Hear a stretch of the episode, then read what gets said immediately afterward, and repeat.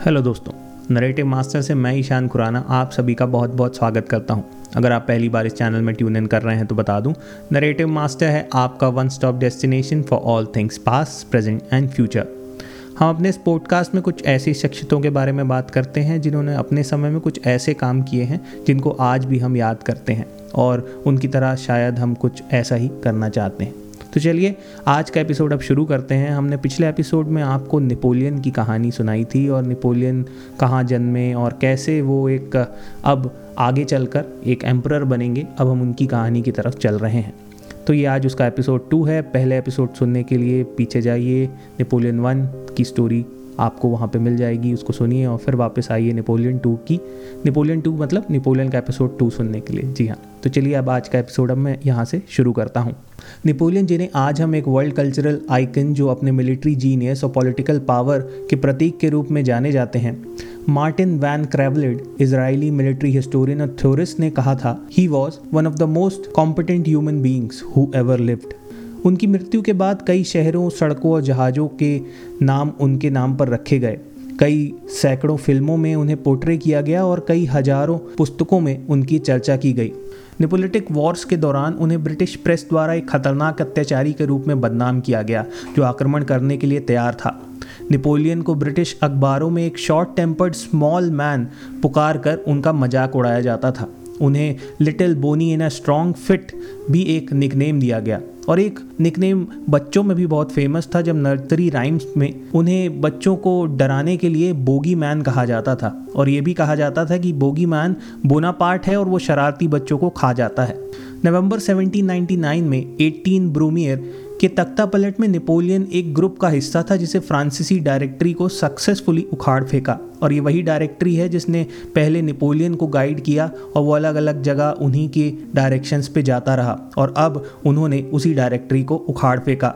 Directory को अब तीन सदस्यीय काउंसिलेट में बदल दिया गया था और पाँच फुट सात इंच के नेपोलियन उसके पहले काउंसिल बन गए। इसी के साथ वो फ्रांस के एक प्रमुख राजनीतिक व्यक्ति भी बन गए। जून 1800 में मॉर्गो की लड़ाई में नेपोलियन की सेना ने फ्रांस के पुराने दुश्मन ऑस्ट्रियंस को हराया और उन्हें इटली से बाहर निकाल दिया।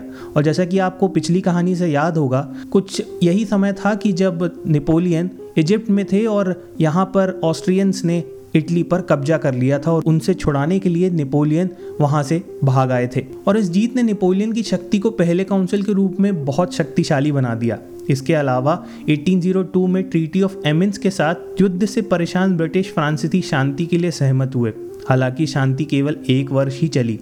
नेपोलियन ने क्रांति के बाद फ्रांस की स्थिरता को बहाल करने के लिए काम करना शुरू किया। उन्होंने सरकार को सेंट्रलाइज किया। बैंकिंग शिक्षा जैसे क्षेत्रों में सुधार किए, विज्ञान और कला को भी उन्होंने सपोर्ट दिया। और शासन और पोप जो कि फ्रांस के प्रमुख धर्म और कैथोलिक धर्म का प्रतिनिधित्व करते थे, उनके बीच एक संबंध सुधारने की बात कही, मगर ये सब कुछ पॉलिटिकल ही था। वो जानते थे कि रिलीजन और पॉलिटिक्स हमेशा साथ साथ चलती है। उनकी सबसे महत्वपूर्ण उपलब्धियों में से एक नेपोलियन कोड था, जिसने फ्रांसीसी कानून प्रणाली को स्ट्रीमलाइन किया और आज तक फ्रांसीसी नागरिक कानून की वो नींव रखता है। नेपोलियन के नागरिक कानूनों का सेट कोड सिविल, जिसे अब अक्सर नेपोलियन कोड के रूप में जाना जाता है, लीगल एक्सपर्ट्स द्वारा जीन जैकस रेगिस, जो सेकेंड काउंसिल भी थे, उनकी देखरेख में तैयार किया गया। नेपोलियन ने ड्राफ्ट को अमेंड करने वाले काउंसिल ऑफ़ स्टेट्स के सेशन में सक्रिय रूप से भाग लिया। कोड का development clearly written civil legal system की प्रकृति में बहुत बड़ा चेंज था। एक मोनार्क के रूप में नेपोलियन ने राइस से फ्रांस क्रांति के दौरान उभरते आइडियाज़ को ख़त्म तो कर दिया था, लेकिन एडमिनिस्ट्रेटिव फ़ील्ड में उन्होंने एक सिस्टम को अधिक रैशनल और एफिशिएंट बनाने के लिए रेवोल्यूशनरी प्रिंसिपल्स को शामिल किया। नेपोलियन कोड को फ्रेंच सिविल कोड ऑफ़ 1804 भी कहा जाता है। कानून के समक्ष इक्वालिटी के कॉन्सेप्ट को डिफाइन करना और प्रॉपर्टी का अधिकार सबको देना उसमें शामिल हुआ। इस कोड ने फ्यूडल सिस्टम को खत्म किया। ट्रांसपोर्ट और कम्युनिकेशन सिस्टम्स में सुधार के साथ साथ किसानों को सिरफेड और मनोरियल बकाया से भी मुक्त किया।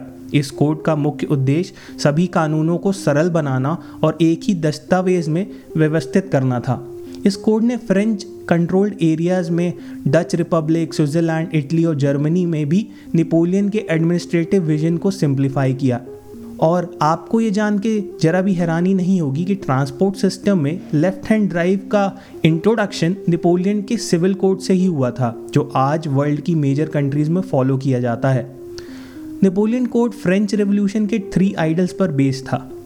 लॉज, रीज़न और कॉमन सेंस पे बेस्ड होने चाहिए। सभी पुरुषों को कानून के तहत एक समान माना जाना चाहिए।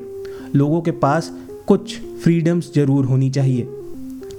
नेपोलियन कोड पूरे कॉन्टिनेंटल यूरोप में अपनाया गया, हालाँकि उन्हीं एरियाज़ में जिसमें उन्होंने विजय प्राप्त की थी।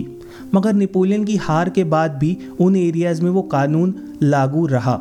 नेपोलियन ने कहा था, मेरी असली गौरव गाथा चालीस लड़ाइयों से नहीं, वाटरलू उनको सारी तरह से मिटा देगा, लेकिन जो हमेशा याद रखा जाएगा वो मेरा सिविल कोड है। ये कोड विश्व के जुडिशल कोर्ट्स में एक चौथाई हिस्से को इन्फ्लुएंस करता है और बहुत बड़ी बड़ी कंट्रीज़ में ये फॉलो भी किया जाता है। जैसे कि कॉन्टिनेंटल यूरोप अमेरिका और अफ्रीका के कई देश आज भी इसे मानते हैं।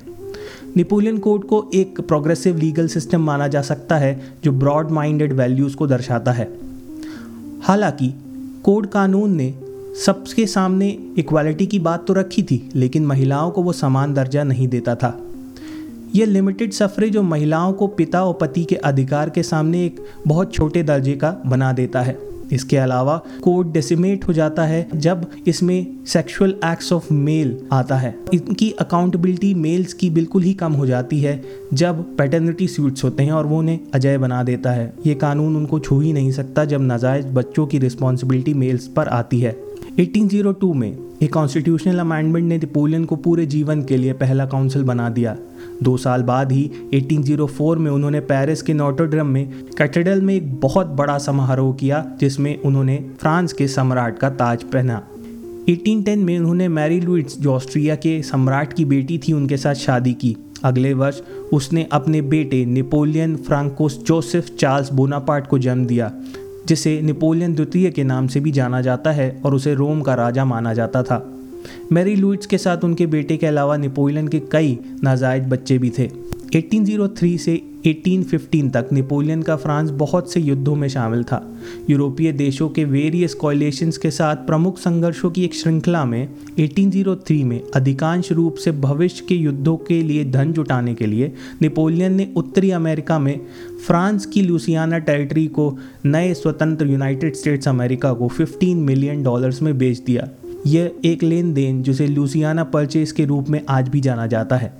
अक्टूबर 1805 में ब्रिटिश ने ट्रैफलगर की लड़ाई में नेपोलियन के पूरे ही फ्लीट को मिटा दिया। हालाँकि उसी वर्ष दिसंबर में नेपोलियन ने ऑस्ट्रेलियस की लड़ाई में उनसे बहुत बड़ी जीत हासिल की, जिसमें उनकी सेना ने ऑस्ट्रियंस और रूसियों को हराया। इस जीत के परिणाम स्वरूप पवित्र रोमन साम्राज्य का डिसोल्यूशन हुआ और रीन के कॉन्फेडरेशन का निर्माण भी हुआ। 1806 में शुरू हुआ नेपोलियन ने ब्रिटिश व्यापार के खिलाफ यूरोपीय पोर्ट ब्लॉकेट के स्टैब्लिश कॉन्टिनेंटल सिस्टम की स्थापना के साथ ब्रिटेन के खिलाफ बड़े पैमाने पर आर्थिक युद्ध छेड़ने की मांग की। 1807 में प्रोएशियन के फ्रीडलैंड में रूसियों को नेपोलियन की हार के बाद अलेक्जेंडर वन को शांति समझौता ट्रीटी ऑफ़ ट्रिलसेट पर हस्ताक्षर करने पड़े। 1809 में फ्रांस ने ऑस्ट्रियाई लोगों के वोंग्रेम की लड़ाई में हराया, जिसके बाद नेपोलियन को और गेन हुआ। जब उनका साम्राज्य वेस्टर्न और सेंट्रल कॉन्टिनेंटल यूरोप में एक्सपैंड हो रहा था, इन वर्षों के दौरान नेपोलियन ने एक फ्रांसीसी ऑटोक्रेसी क्लास जो कि फ्रेंच रेवोल्यूशन में समाप्त हो गई थी, को फिर से स्थापित किया और अपने वफादार दोस्तों और परिवार के लिए उन्होंने टाइटल सौंपना शुरू कर दिए। 1810 में रूस ने कॉन्टिनेंटल सिस्टम को खत्म कर दिया। प्रतिरोध में नेपोलियन ने 1812 की गर्मियों में रूस में एक विशाल सेना का नेतृत्व किया। और रशिया के खिलाफ युद्ध छेड़ दिया। जब भी नेपोलियन की सेना ने हमला करने का प्रयास किया, फ्रांस को फुल फ्लैश लड़ाई में उलझाने के बजाय रूसियों ने पीछे हटने की रणनीति अपनाई। परिणाम स्वरूप नेपोलियन के सैनिक रशिया में और अंदर जाते चले गए और एक्सटेंडेड कैंपेन के लिए वो इतने भी तैयार नहीं थे कि वहाँ के सारे क्लाइमेट और अलग अलग सिचुएशंस को वो झेल पाएँ। सितंबर में बॉर्डिनो के इनडिसाइसिव बैटल में दोनों पक्षों ने भारी नुकसान झेले। नेपोलियन की सेना ने फिर मॉस्को की तरफ़ मार्च किया, पर वहाँ उनको खाली शहर ही मिले। दुश्मन के सैनिकों ने नेपोलियन की सेना की सप्लाईज काटने के लिए पीछे हटते हुए अपने सारे ही गाँव और शहर जला दिए। आज समर्पण के लिए एक महीने के बाद भी, जो कभी नहीं हुआ, रूस की बेरहम सर्दियों की शुरुआत हुई। जले हुए गाँवों और शहरों में नेपोलियन की सेना भूखे मरने लगी और उन्हें पीछे हटने पर मजबूर होना पड़ा। विनाशकारी पीछे हटने के दौरान उनकी सेना को अचानक आक्रमण और निर्दयी रूसी सेना से लगातार उत्पीड़न झेलना पड़ा। अभियान शुरू करने वाले नेपोलियन के छः लाख सैनिकों में से अब केवल एक लाख ही रूस से बाहर निकल पाए। कैटेस्ट्रॉफिक रशियन इन्वेशन के समय फ्रांसीसी सेना पेनिनसुलर वॉर में भी लगी हुई थी। अंग्रेज़ों की सहायता के साथ स्पेनिश और पुर्तगाल ने इब्रेन पेंसुला में फ्रांसीसी सेना को खदेड़ दिया। इस नुकसान के बाद 1813 में बैटल ऑफ़ लिस्पिस की लड़ाई, जिसे बैटल ऑफ़ नेशंस भी माना जाता है इसमें नेपोलियन की सेनाओं को एक बहुत बड़े गठबंधन द्वारा हरा दिया गया था, जिसमें ऑस्ट्रियन प्रोएशियन रशियन और स्वीडिश सेनाएँ शामिल थीं। लड़ते हुए नेपोलियन को समझ में आ गया था कि जीत बहुत मुश्किल है, और वो फ्रांस से पीछे हटना शुरू हो गए। मार्च 1814 में गठबंधन सेना ने पेरिस पर कब्जा कर ही लिया। 6 अप्रैल 1814 को नेपोलियन, तब अपने मिड फोर्टीज़ में उन्होंने सिंहासन छोड़ दिया। फाउंड ब्लाउ की संधि के साथ वह इटली के तट से दूर मेडिटेरियन अल्बा में नेपोलियन को एग्जाइल पर भेज दिया गया। उन्हें वहाँ पर सुवर्जनिटी दी गई, जबकि उनकी पत्नी और पुत्र को ऑस्ट्रिया भेज दिया गया। 26 फरवरी 1815 को एग्जाइल में एक साल भी नहीं हुआ था, नेपोलियन अल्बा से भाग गए और एक हज़ार से अधिक समर्थकों के साथ मेन लैंड फ्रांस पहुँच गए। 20 मार्च को वो पेरिस लौटे, जहाँ भीड़ ने उनका बहुत बड़ा स्वागत किया। नए राजा लुई नेपोलियन को वहाँ देखकर भाग खड़े हुए और नेपोलियन ने शुरू किया अपना हंड्रेड डेज़ कैंपेन नेपोलियन के फ्रांस लौटने पर सहयोगी ऑस्ट्रियाई, ब्रिटिश प्रूएशियन रशियन का गठबंधन, जो फ्रांसीसी एम्पर को दुश्मन मानते थे, युद्ध के लिए तैयारी करने लगा। नेपोलियन ने एक नई सेना खड़ी की और एक एक कर अपने दुश्मनों को अटैक करना शुरू किया, ताकि वो फिर से एकजुट ना हो सके। जून 1815 में उनकी सेना ने बेल्जियम पर हमला किया, जहाँ ब्रिटिश और प्रुएशन ने सैनिक तैनात किए थे। नेपोलियन की टुकड़ियों ने लिंगली की लड़ाई में प्रुएशंस को हराया। हालाँकि दो दिन बाद 18 जून को ब्रुसेल्स के वाटरलू में लड़ाई में फ्रेंच को अंग्रेज़ी द्वारा बुरी तरह कुचल दिया गया प्रुएशंस की मदद से। बैटल ऑफ़ वाटरलू के युद्ध में एक बुरी हार के बाद उन्हें फिर से पकड़ लिया गया और कैद कर लिया गया और सेंट हेलिना के सुदूर आइलैंड में उसे एग्जाइल पर भेज दिया गया। जब वो 51 ईयर्स के थे तब उनकी वहाँ पर मृत्यु हो गई। पॉलिटिकल रेलम में हिस्टोरियंस बहस करते हैं। क्या नेपोलियन एक एलाइटेड डेस्पॉट था जिसने मॉडर्न यूरोप की नींव रखी? या एक महापापी जिसने हिटलर के आने के पहले लोगों को बहुत दुख दिए?